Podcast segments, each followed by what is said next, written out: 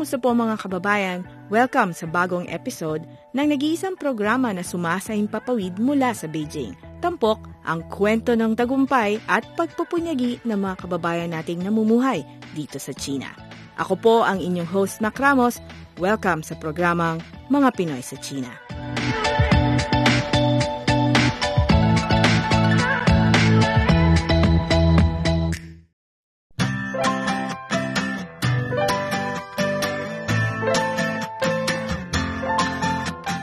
Patuloy na bumubuti ang ugnayan sa pagitan ng Pilipinas at China, pero hindi pa rin nawawala ang ilang mga problema at hamon.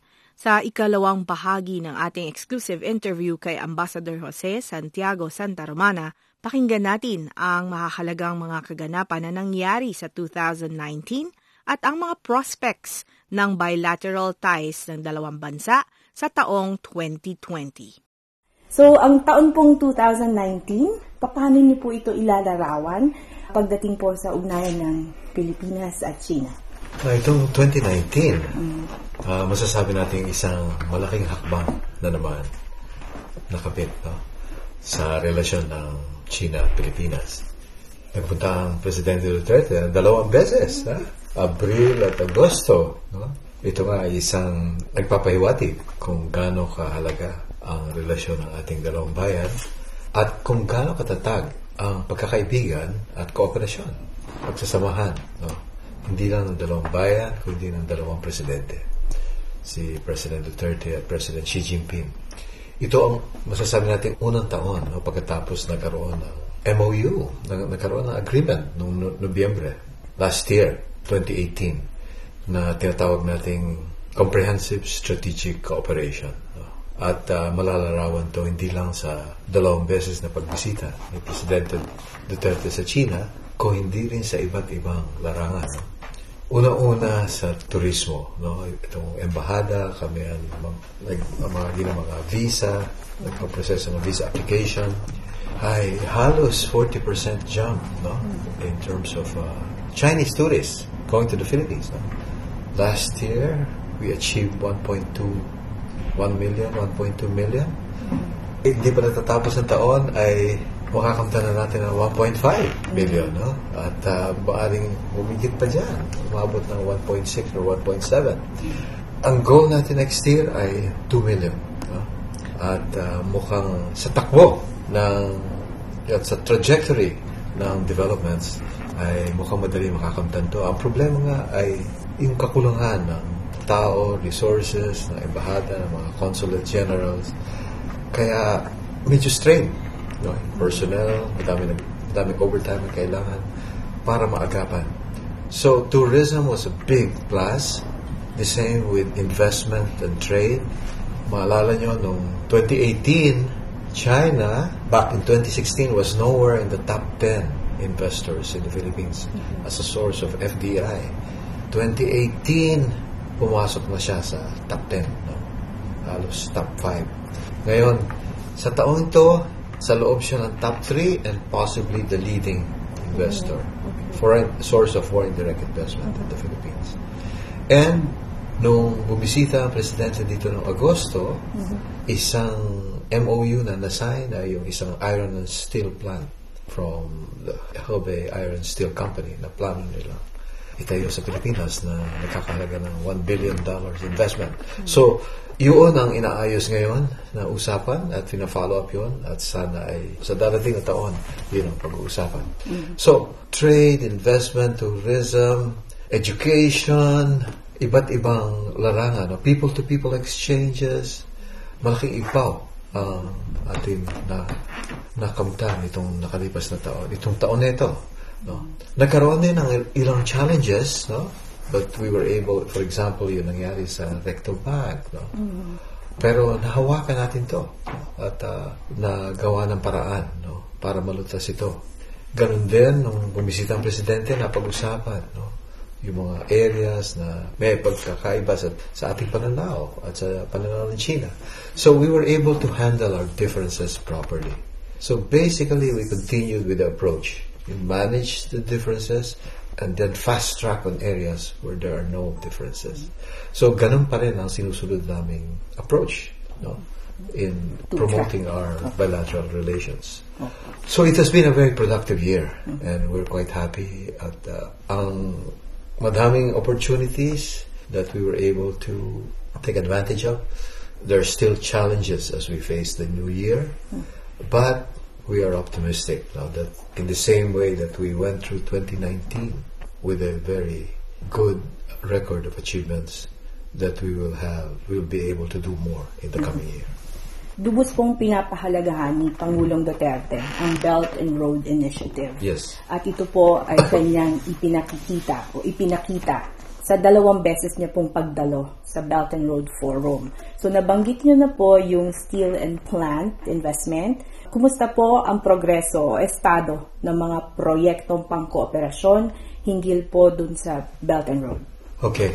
Yung, from the point of view in China, and, and from the point of view of the Philippines, we cooperate where there are areas of convergence uh, between yung Belt and Road uh, Initiative at saka yung ating Economic Development Plan and particularly yung Build, Build, Build. No? At sa nakaraang taon na ito, ayun, naumpisahan na at ngayon, kasalukuyan tinatapos, no? Makikita natin ang resulta sa susunod na mga buwan yung dalawang tulay no, sa Pasig River. No? Na humarap ng ilang hamon, no? Itong nakalipas na itong nakalipas na buwan. Pero nalutas ito at ngayon ay tuloy na yung pagsagawa nito. Tapos yung Chico Irrigation Project, Pump Irrigation Project, ayos na lahat at nag-uumpisa na rin, no? It's under under construction right now. And we hope to see more of this in the coming year. Then yung Kaliwa Dam, na nagkaroon din ng ilang hamon, ito nakalipas na ilang buwan, ay nakuha na yung Environmental Compliance Certificate, nag-uumpisa na yung initial work for the construction, and we hope to go on full swing sa construction nito.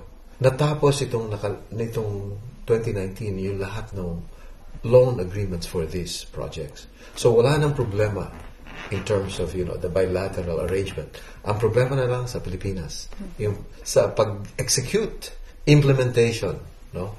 So, aside from those, itong ka- katatapos lang, no? Actually, kahapon lang, makalawa, sinayin yung agreement sa Manila, no? Yung kontrata para doon sa tinatawag nating Philippine National Railway South. Mula sa Laguna, papuntang Naga, patungo Legazpi. No? Basically, the Bicol Express that we used to call in the past, and the South Rail, now we call it the PNR South, ayos na, again, yung ODA agreement with China. China will fund the project. No, it's, it's actually going to be the biggest, bigger than Kaliwa, bigger than, uh, than Chico River project. And now the question is again, implementation. So ito makikita natin, no? Tapos na yung feasibility, tapos na yung consultancy, tapos na yung bidding, kung sino ah, napili na yung kumpanya, isang kumpanya na galing sa Hunan, no? A railway company din. Now, bukod doon, meron pang dalawang railway project na natapos na rin ang feasibility. Ngayon, ang problema ay pinag-uusapan na yung tapos na rin yung pag-uusap sa funding and the question now is implementation. Yung from Clark to Subic, maikli lang yan. Kaya I think itong isa sa unang matatapos among the railway project at uh, ano yan, mainly cargo. Para noon mula sa Clark papuntang Subic port ay malabas at ma- dumating ang, ang cargo. Bukod doon yung Mindanao Rail. The first phase mula sa Davao papuntang Digos. Again, this is the to start the work going. No, yung mga preparatory work has been accomplished, and uh, negotiations on funding are have already been finished. So ngayon pagsagawa nito kasi dalawat kalahating taon na lang ang natitira. Kaya how to implement this with a big push, no? Para matapos o kung hindi matapos ay halos matapos na ang proyekto by the time the president steps down. Then there is the uh, Guimaras Panay Bridge project. Again, the feasibility has been done, funding negotiations have been accomplished, and now the question is to carry it out. So those are the major. There is one more uh, that's under discussion, and we hope next year ma-implement them. It's a, a, flood project, anti-flood project in Mindanao. So, yun ang mga key infrastructure projects na kung saan ay involved on China or Chinese funding and Chinese companies. And from the Chinese point of view, this is part of the Belt and Road. From the Philippine point of view, this is part of our build, build, build. But because of the convergence where Chinese cooperation is involved, it becomes part of the Belt and Road. Maganda po kasi kalat siya. Meron sa Mindanao, meron sa Ay, hindi. Luzon, at meron din po sa Visayas. Oh, yun ang isang uh, sinubukan gawin. No? Of course, the Philippines, from our point of view, we value our cooperation with China, but we also cooperate with other countries, you know, Japan, Europe, ATB, World Bank. So we, we try to, because from our point of view, build, build, build is for our economic development. Kaya, and, and it is significant that China plays a major role in this. Kasi malaking bagay ito na where we think our interests converge in terms of promoting our economic development and our friendly cooperation. Kumusta ang buhay-buhay ng mga kababayan natin dito sa China? Alamin sa programang Mga Pinoy sa China.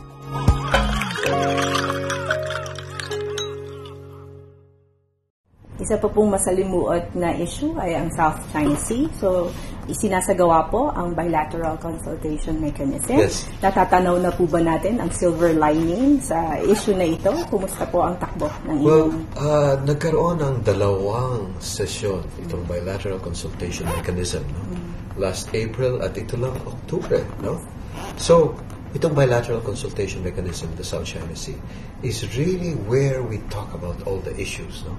From the issue of sovereignty, who owns this, who owns that, you know, the issue of maritime rights and jurisdiction, yung the EEZ versus the nine dash line, the Philippine EEZ, and then the whole issue of the arbitration award.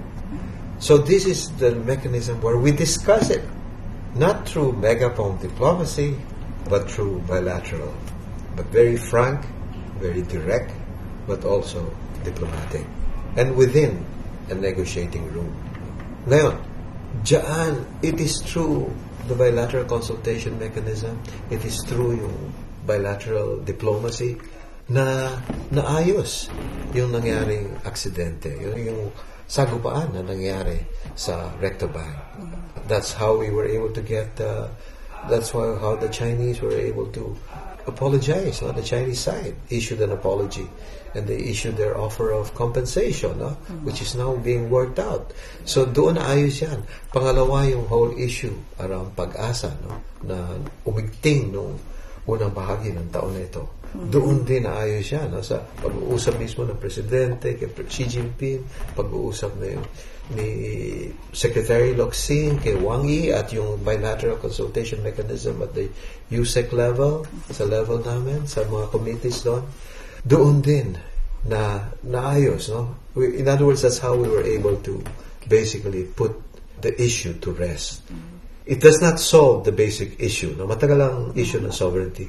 Pero yung iba't ibang problema na sumulpot ay pwede pag-usapan. No? At doon nalulutas. Ngayon, ang isang major development ay, of course, since November in 2018, pinirmahan yung MOU on oil and gas development. No? Ang isang malaking development itong 2019 ay inumpisa na. Kasi parang roadmap yung MOU. Ang ano ngayon is how to put it into, in, how to implement it again. So, last uh, October, at the end of October and early November, natayo na yung tinatawag na Intergovernmental Steering Committee on Oil and Gas. At nagkaroon na ng initial discussion on how to proceed, ano yung where to proceed. And this committee will meet every three months. Kaya we expect sa first quarter or early 2020, magmi-meet uli yan and how to work out.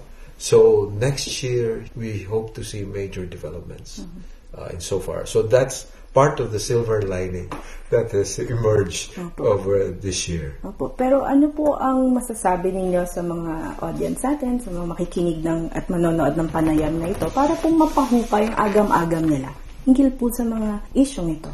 Na- I think the fact na nadadaan sa usapan, I think kailangan ay makakilala natin na ang yung lumalabas na takot, no? Na sasakupin na ba tayo?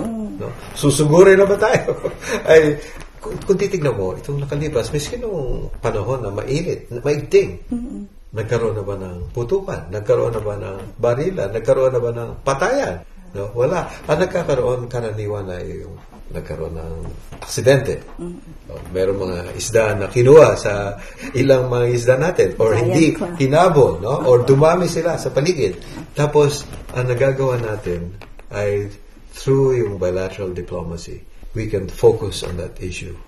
No? Wala yung question ng dati yung naging problema yan, this is Scarborough. Hindi tayo makapasok. Through bilateral diplomacy, ngayon nakakapasok na tayo, merong masasabi nating provisional agreement na wag i-reclaim ang Scarborough Shoal.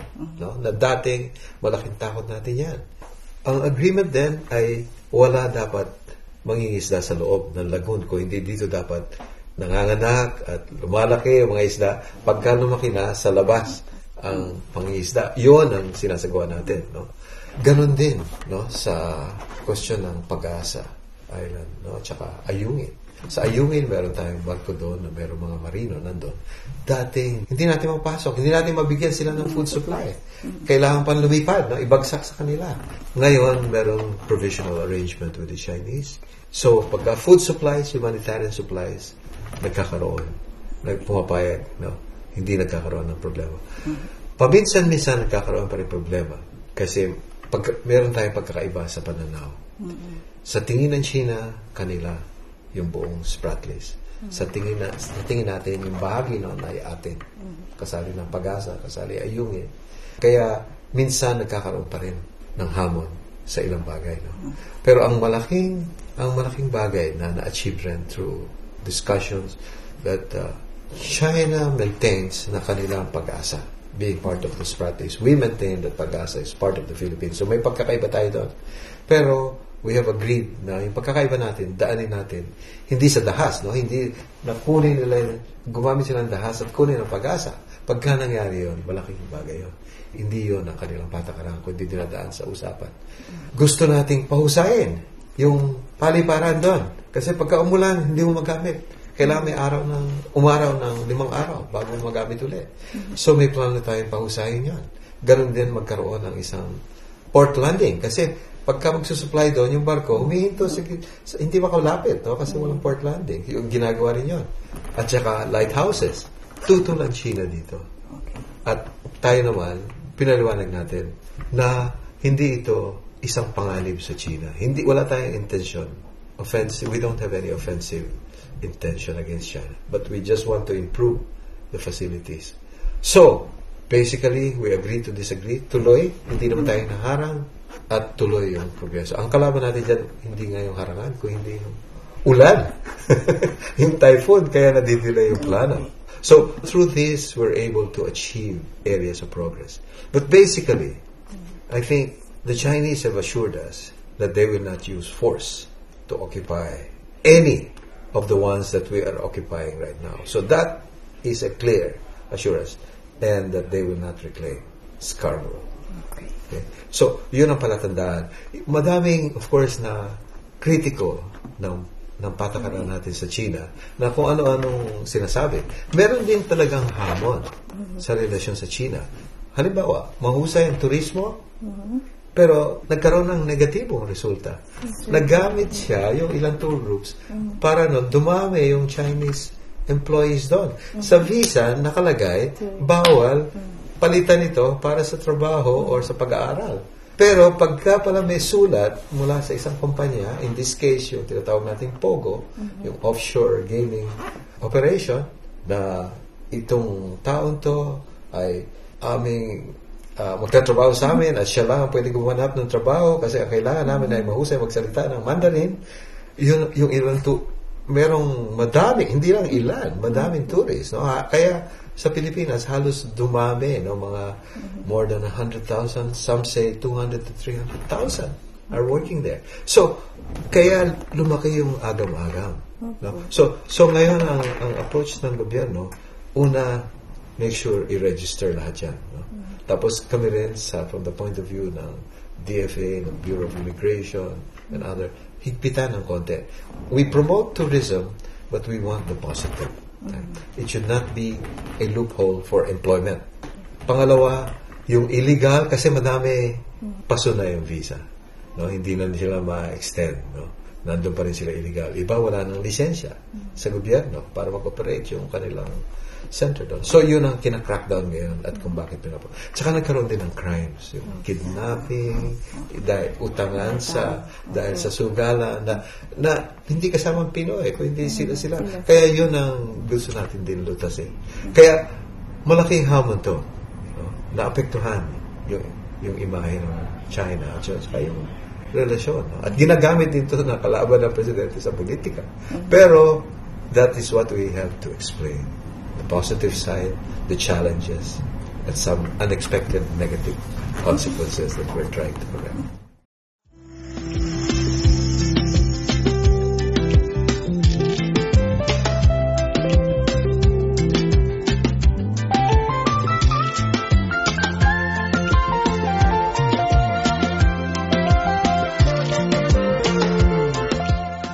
Dito po nagtatapos ang ating episode ng mga Pinoy sa China. Tampok ang interview kay kagalang-galang Ambassador Jose Santiago Santa Romana. Nawa ay nabigyan namin kayo ng mas malinaw na paliwanag hinggil sa galaw ng relasyong Pilipino-Sino. Next week, samahan niyo ulit kami ni Vera para sa isa na namang episode ng mga Pinoy sa China. Ako po si Mac Ramos. Maraming salamat po sa inyong pakikinig.